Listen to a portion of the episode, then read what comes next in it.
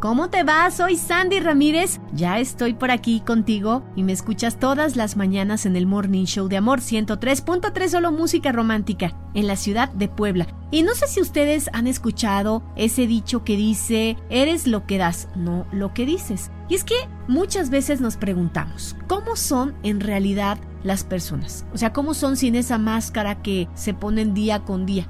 Y solamente nos haría falta un ejercicio de observación para tener la respuesta, porque quizá muchas personas te van a decir de todo, que se van a describir como los mejores, los más honestos, los más amorosos, pero sabes que a veces no es lo que dicen y mucho menos lo que parece. Así que incluso en un ejercicio propio debes saber que eres como tratas a tu familia, Eres como tratas al vendedor, eres como tratas al mesero, eres como tratas al señor vigilante que te recibe todas las mañanas. También eres la sonrisa que le regalas a un extraño. Eres la promesa que cumples. Eres la disculpa ante un error cometido. Eres esa acción cuando nadie te ve, sea buena o mala. Y esto no tiene nada que ver con lo que tienes, sino con lo que das a los demás. Hoy te dejo de tarea que hagas este ejercicio, que pienses cómo eres en realidad.